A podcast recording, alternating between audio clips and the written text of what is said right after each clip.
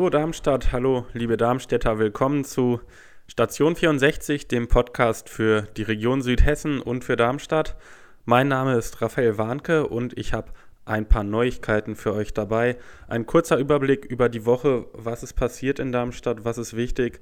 Los geht's mit einem wirklich wichtigen Thema, das diese Woche groß in den Medien war. Leider sehr, sehr traurig. Die zwei tödlichen Unfälle, die passiert sind innerhalb von sechs Tagen. Ich habe mir angeschaut, was ist dort genau passiert, was sind da die Zusammenhänge. Es war ja auch fast der gleiche Ort. Darum geht's zum Beginn. Danach geht es um die Spielemesse Darmstadt spielt, die am letzten Wochenende war. Ich habe mal geschaut, was war dort los und was kann man von dort mitnehmen, vielleicht auch für den Alltag. Danach geht es um den Herrn der Weihnachtsbäume, wie das so schön getitelt war im Darmstädter Echo. Wo kommen überhaupt die Weihnachtsbäume her, die in Darmstadt auf den großen Plätzen stehen und wer kümmert sich darum? Ich habe noch gesprochen mit dem Sänger von der Band Chakwa Spirit, die jetzt in Oberramstadt morgen am Samstag ein Konzert geben für den guten Zweck. Und dann als Hinweis zum Thema Fluglärm, das ist nicht vergessen.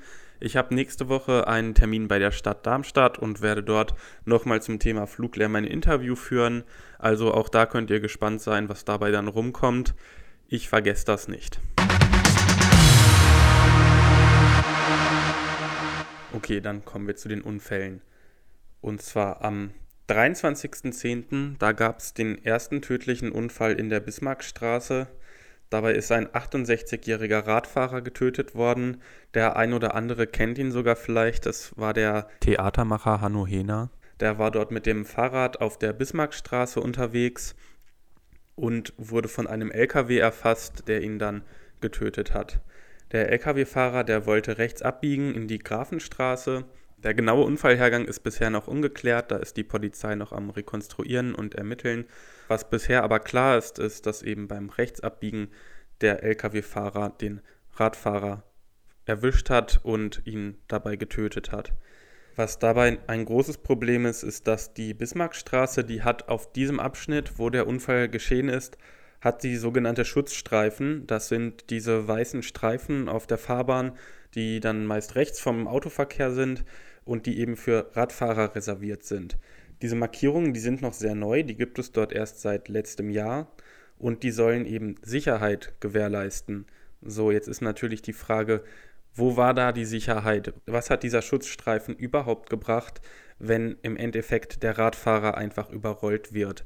Der Ansicht sind auch die Radfahrer- und Fußgängerverbände, die sagen nämlich, die Situation dort in der Bismarckstraße, die ist einfach mangelhaft und diese Schutzstreifen, die suggerieren einfach eine trügerische Sicherheit. Ja, das heißt, der Radfahrer, der wägt sich in Sicherheit, der sieht diesen Streifen und der weiß auch, okay, das ist jetzt mein Bereich, hier darf ich fahren. Aber wenn es dann hart auf hart kommt und ein LKW oder ein PKW-Fahrer diesen Streifen nicht wahrnimmt oder eine kurze Abkürzung nehmen will, da drüber schert, dann hilft dieser weiße Streifen im Endeffekt gar nichts. Der hält kein LKW und kein Auto auf. Und dann ist natürlich die Frage, wo ist dort die Sicherheit bei diesem Streifen gegeben? Ist es vielleicht sogar kontraproduktiv, wenn man sagt als Radfahrer, hier ist mein Bereich, ich darf hier fahren und man achtet vielleicht etwas weniger darauf, ob man mit anderen Verkehrsteilnehmern irgendwie in Berührung kommt. Man wägt sich in Sicherheit und dann passiert eben doch ein tödlicher Unfall. Genau das hat auch Thomas Grähn vom ADFC kritisiert, der eben gesagt hat, diese Schutzstreifen, das ist einfach nur eine trügerische Sicherheit. Ein weiteres Problem an diesem Schutzstreifen ist, dass es dort ein Problem gibt mit den Autos, die dort parken. Die öffnen nämlich gerne mal die Türen in Richtung Radfahrer. Und als Radfahrer weiß man, gegen eine Autotür zu fahren, die gerade geöffnet wird, das kann auch verdammt wehtun, da kann man sich auch einiges bei brechen, da passieren schlimme Unfälle.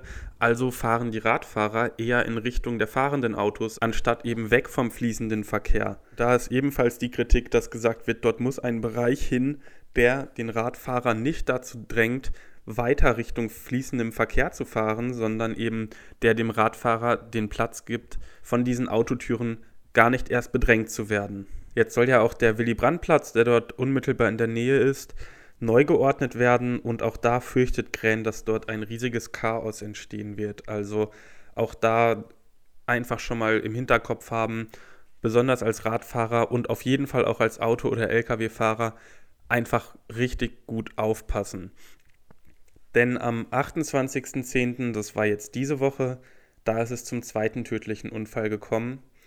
Gleiche Straße, wieder die Bismarckstraße, diesmal Kreuzung Casinostraße, das ist gerade eine Straße weiter, ist eine 38-jährige Frau von einem Sattelschlepper überfahren worden und auch sie war mit dem Fahrrad unterwegs. Die Stadt, in dem Fall Barbara Botczek, die sagt dazu, dass die Bismarckstraße und deren Kreuzung in der Vergangenheit anscheinend nicht großartig durch viele Unfälle aufgefallen ist. Die Stadt spricht dort von einem tragischen Zufall.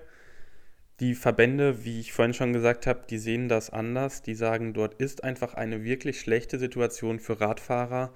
Und auch da ist die Frage, inwieweit schüchtert das jetzt Menschen ein, sich aufs Rad zu setzen und damit durch die Stadt zu fahren, wenn jetzt innerhalb von sechs Tagen zwei Radfahrer an fast der gleichen Stelle tödlich verunglückt sind. Es wird jetzt eine Analyse geben der Unfallstellen und der Bismarckstraße und dort sagt die Stadt, sollte es dort irgendwie sich ergeben, dass dort eben eine besondere Gefahr besteht, dann soll sofort Abhilfe geschaffen werden. Wie die dann aussieht, was dort die Maßnahmen sind, das wurde nicht gesagt, aber die Stadt ist zumindest daran zu sagen, okay, wir, wir gucken uns das nochmal ganz genau an. Also auch dort hat sich die Wahrnehmung etwas geschärft und es wird jetzt geschaut, wie können wir das Ganze sicherer gestalten ein großes Problem, das sich eben auch in der Bürokratie findet. Es ist schon seit 2014 ist es in der Planung dort in der Bismarckstraße in Zusammenarbeit mit HEAG Mobilo und der Stadt Darmstadt den Verkehr neu zu gestalten.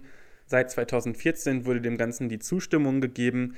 Es sind bereits die ersten bürokratischen Hürden genommen, Allerdings, wenn man sich überlegt, 2014 die Entscheidung und jetzt 2018 beginnt das Verfahren dazu. Das heißt, ab nächstem Jahr wird erst geschaut, was kann man dort überhaupt machen. Und dieses Verfahren, das kann alleine schon zwei Jahre dauern, bis dann noch die Bauarbeiten beginnen und die dann abgeschlossen sind. Innerhalb der nächsten drei bis vier Jahre ist dort durch bürokratische Hürden und durch diese langen, langen Verfahren nichts Konkretes geplant. Das ist natürlich vor allem jetzt aktuell sehr, sehr schwierig zu verstehen. Und es bleibt zu hoffen, dass in Zukunft dort wirklich jeder nochmal besonders vorsichtig fährt und man einfach Rücksicht aufeinander nimmt im Straßenverkehr. Es fand dann auch eine Mahnwache statt für die verunglückte Radfahrerin mit etwa 100 Teilnehmern und es wurden für beide Verstorbene wurden weiße Fahrräder aufgestellt, die stehen dort jetzt und sollen erinnern an die Unfälle und auch nochmal ins Bewusstsein rufen, was hier passiert ist. Ja, so viel zu den Unfällen. Ja, gar nicht so leicht von dem Thema jetzt auf die Messe Darmstadt Spiel zu kommen. Darmstadt spielt, das war Samstag und Sonntag, letztes Wochenende. Eine Messe eben, die sich rund um Brett- und Gesellschaftsspiele dreht hatte etwa 6000 Besucher dieses Jahr, wirklich viel für die Branche. Es war jetzt die 23. Veranstaltung der Art und damit ist es auch die größte Spieleveranstaltung hier im Rhein-Main-Gebiet. Das Ganze hat im Darmstadtium stattgefunden und dort kann man hingehen und eben neue Spiele ausprobieren, an Workshops teilnehmen. Dort gibt es auch Bewegungsspiele, eben alles, was mit dem Thema zu tun hat. Das Ganze von etwa 25 Ausstellern begleitet die dort ihre neuen Spiele präsentieren, die man sich dort ausleihen kann. Dann sucht man sich einen freien Tisch, setzt sich irgendwo mit Freunden auf den Boden und dann kann losgespielt werden. Als das Ganze 2011 das erste Mal im Darmstadtium stattgefunden hat, da hat noch der große Saal ausgereicht. Mittlerweile ist das komplette Darmstadtium belegt und erfreut sich dort vieler, vieler Besucher. Michael Blumöhr vom Spielekreis Darmstadt, auch der ist begeistert, dass gerade im digitalen Zeitalter die Leidenschaft für Brettspiele und Gesellschaftsspiele überhaupt nicht nachgelassen hat und das Ganze quasi entgegen des Trendes läuft. Ja, insgesamt waren dort auch 180 ehrenamtliche Helfer dabei, die bei der Organisation geholfen haben. Ohne die würde das Ganze wohl auch nicht funktionieren. Man hatte überlegt, die Messe auf drei Tage auszuweiten, aber da hat man gesagt, wir wollen den Leuten hier nicht noch mehr zumuten, die machen das alles kostenfrei und die engagieren sich hier, da können wir denen nicht drei Tage zumuten. Also falls sich vielleicht mehr Helfer finden, eventuell nächstes Jahr drei Tage. Es gab auf der Messe auch Turniere für Spiele wie Quicks, Katan oder Carcassonne. Und für alle Interessierten ein wichtiger Hinweis: Es gibt mehrere Möglichkeiten in Darmstadt, Leute zu treffen, die ebenfalls interessiert sind an Gesellschafts- und Brettspielen Und zwar, ich zähle das mal kurz auf. Das ist donnerstags, da gibt es den Darmstädter Spieletreff. Der trifft sich immer 19.30 Uhr im Gemeindezentrum St. Elisabeth. Jeden zweiten und vierten Mittwoch, da gibt es um 18 Uhr die Bessunger Spielfreunde. Die treffen sich im Forstmeisterhaus. Und jeden ersten und dritten Freitag, da gibt es die Eberstädter Spielerunde. Die treffen sich 19.30 Uhr in der Geibelschen Schmiede. Also auch außerhalb der Messezeiten wird in Darmstadt viel gespielt. Wer Interesse hat, einfach mal vorbeischauen und mitspielen. Dort gibt es auch Spiele zum Ausleihen, neue Sachen zum Ausprobieren und bestimmt auch genug Leute, die die Regeln kennen und euch da an die Hand nehmen. Bei Interesse, ich habe das Ganze verlinkt, da könnt ihr draufklicken und nochmal die Daten genau nachlesen. Eine Frage, die uns bestimmt alle schon mal beschäftigt hat, wo kommen überhaupt die Weihnachtsbäume her, die zur Weihnachtszeit hier auf den ganzen Plätzen in der Stadt stehen. Zumindest für den Marktplatz und für den Luisenplatz habe ich eine Antwort parat. Dafür ist nämlich Wolfgang Galsheimer verantwortlich. Er ist bekennender Weihnachtsfan und war früher Hauptbrandmeister in der Berufsfeuerwehr.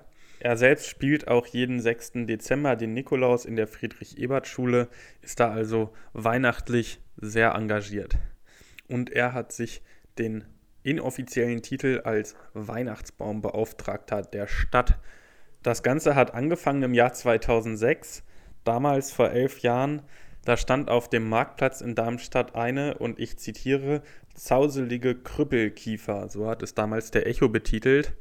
Und das hat eben nicht nur der Echo so gesehen, sondern auch Galsheimer, der sich gedacht hat, Mensch, so ein Baum, der ist doch eigentlich Darmstadts unwürdig. Und da hat er sich in Bewegung gesetzt, hat sich erkundigt bei mehreren Händlern von Weihnachtsbäumen, ist dann fündig geworden und hat eine Nordmantanne besorgt, und zwar für den Luisenplatz und für den Marktplatz am Schloss. Er hat das Ganze dann dem damaligen Oberbürgermeister vorgeschlagen, ob man die Kiefer nicht ersetzen solle. Der Oberbürgermeister hat dann nachgefragt, ob das Geld dafür da wäre. Dann gab es das Ja. Und seitdem hat er die Baumbeschaffung für die Weihnachtsbäume an den beiden großen Darmstädter Plätzen an der Backe und sorgt jedes Jahr dafür, dass dort keine zauselige Krüppelkiefer mehr steht. Was er noch kritisiert, das ist, dass die Stadt Darmstadt es bisher nicht geschafft hat, LED-Lichterketten zu besorgen. Er selbst hat da immer den Umweltgedanken im Hinterkopf und würde sich wünschen, dass man da eben auf LED-Lichter zurückgreift, die natürlich viel stromsparender sind als die üblichen Lichterketten. Vielleicht dann nächstes Jahr.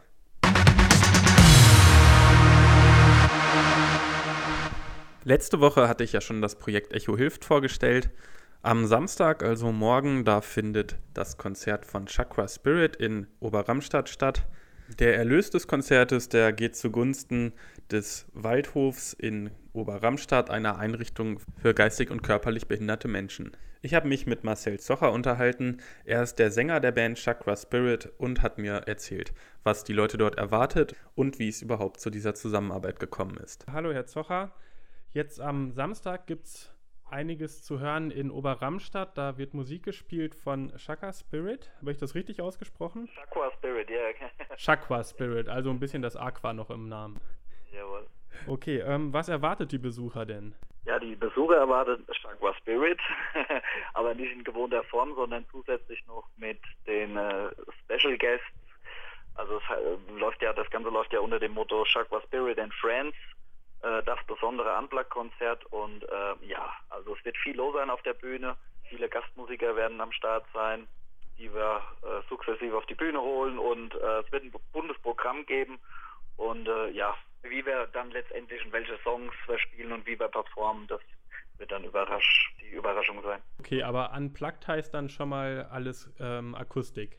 Genau, mit Akustikgitarren und ja, also ich glaube, der Bass ist dann das Einzige, was wir irgendwie äh, nicht als Akustikinstrument haben, aber ansonsten äh, gut, ja, also na, natürlich noch ein E-Piano, aber man sagt ja zu einem Unplugged-Konzert, Unplugged, wenn die E-Gitarren wegfallen und dann eben Akustikgitarren äh, dadurch ersetzt werden. Treten die anderen Bands, also die Friends, treten die auch Unplugged auf oder? Ach so, ja, ja, genau. Also es sind jetzt nicht äh, andere Bands, sondern einzelne Gastmusiker, die wir auf die Bühne holen. Genau. Die singen dann, also sind viele Sänger dabei und auch äh, Instrumentalisten aus äh, bekannten, befreundeten Bands.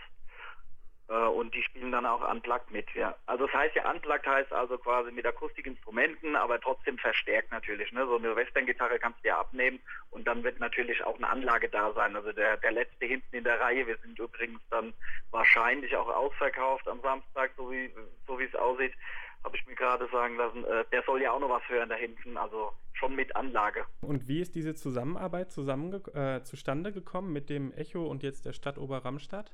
Also wir sind gefragt worden vom Darmstädter Echo einfach, ob wir Lust und, und Zeit hätten, äh, für, für eine gute Sache zu spielen, für ein Benefizkonzert. Und als wir dann gehört haben, dass es sich um den Waldhof auch dreht, mit Christina Kolb habe ich da gesprochen vom Darmstädter Echo.